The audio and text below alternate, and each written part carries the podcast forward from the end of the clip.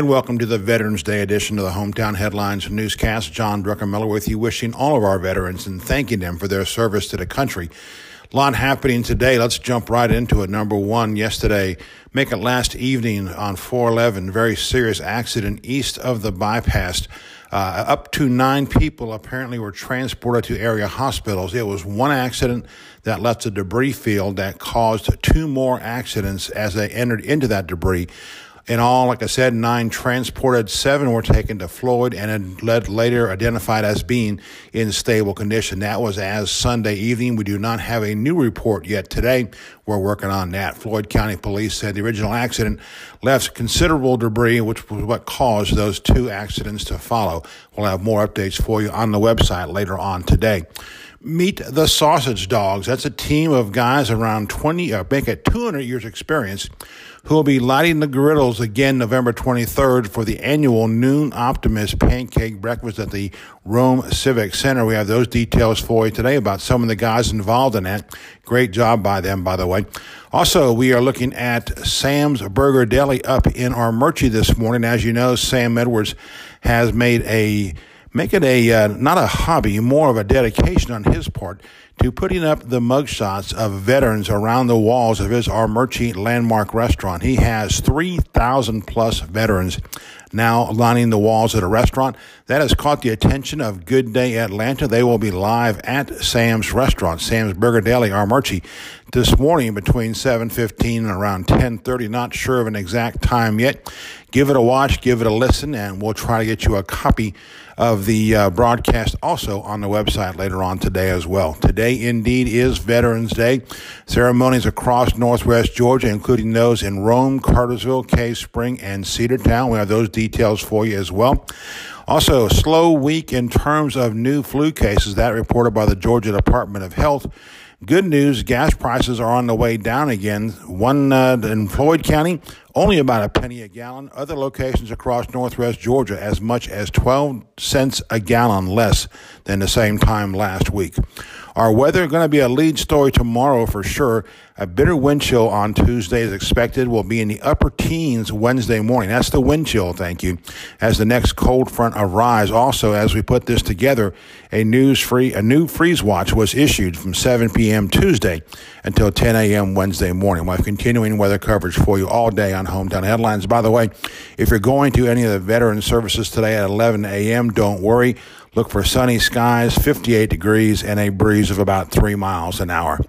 Also today, obituaries, we say farewell to Mrs. Ingrid Byers, Mr. Tony Lambert, Kimberly Lane Limbaugh, Mrs. Betty Jane Riley, and Mr. Doyle Womack.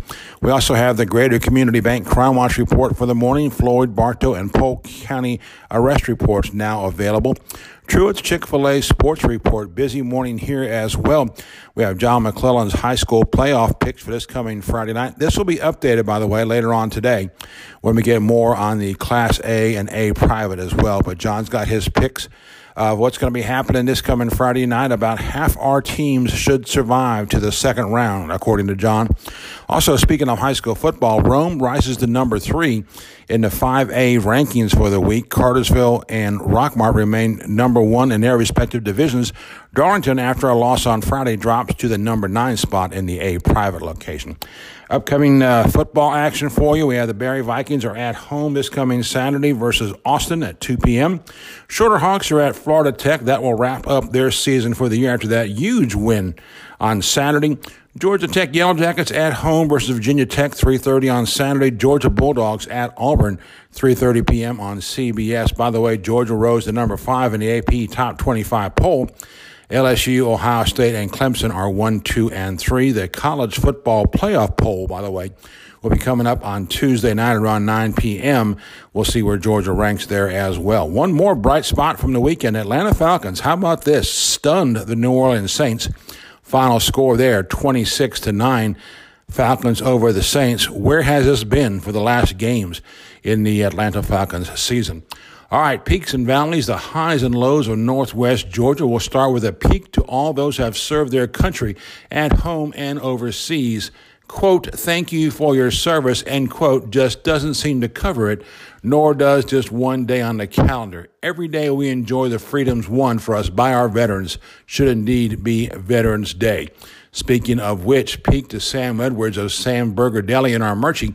His restaurant features 3,000 mugs saluting veterans who have served their country. They line the walls at his Armuchee landmark restaurant.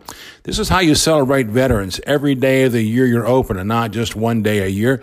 We're glad to see Fox 5 Atlanta stopping by this morning to do a broadcast from Sam's Burger Deli and paying respect to veterans in our area. Peak also to head coach Zach Morrison and the Shorter Hawks for winning their first college football game in 49 tries. That's almost 1,500 days. The home win on Saturday is the latest in Morrison's brick by brick rebuild of the team that had not won since the final year of founding coaches Phil Jones' tenure. It was a 37 7 victory over Allen University. The Hawks closed regular season versus Florida Institute of Technology in Melbourne, Florida on Saturday. This Saturday window is a great way to build towards 2020. A valley to the end of the regular season of high school football as some teams didn't realize their postseason goals or else those dreams just didn't last as long as planned. There are many changes ahead in 2020, including new classifications for some teams Know that the countdown clock toward next August indeed already is underway at some of these schools, while others are preparing to make a run for state championships that'll be held in December of this year.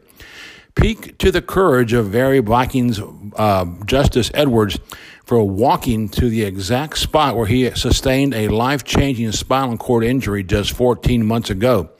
Justice's emotional walk, enabled with some supporting devices, but still under his own power, was more important than any W or L last Saturday. 14 strong indeed. By the way, this uh, video has now been picked up by ESPN as being shared nationwide as well.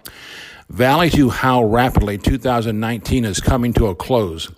All the seasonal events are on the calendar, from the pancake breakfast to Christmas open houses, and now even post about a New Year's Eve as we enter the 21st century edition of, yes, the Roaring Twenties.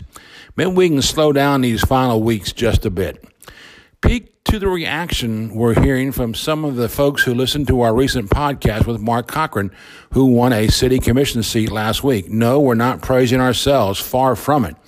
What's impressive is this comment after comment after comment from people who feel empowered by some of the goals Mark talked about in that broadcast. Those commenting are educational administrators, IT professionals, senior bankers, and such. We do not recall any podcast or even any radio broadcast over eight years garnering such report and such response. Mr. Cochran might find a very dedicated group that wants to help him change the future of Rome. And Valley to Atlanta's plans to do away with the peach drop this New Year's Eve. The mayor says it'll return in a much improved format in a few years, maybe next year. Here's an idea move it to the battery outside SunTrust Park for this year. Plenty of room there plenty of restaurants, and all the support the crowd would need as well. Our take is this don't mess with tradition. Or maybe there's something we can do here in Rome to steal the peach for one New Year's Eve. Maybe drop it from the clock tower, maybe the Third Avenue parking deck at Town Green. Who knows? Maybe the Courtyard Marriott over on West 3rd Street. A lot of ideas here, a lot of possibilities here. Let's hope the tradition continues somewhere, place, or form. This is John Druckenmiller with HometownHeadlines.com. Thanking you for joining us today. Continuing news updates, especially on that 411 wreck and on the weather all day today, as well as veteran services on the website. Please join us there.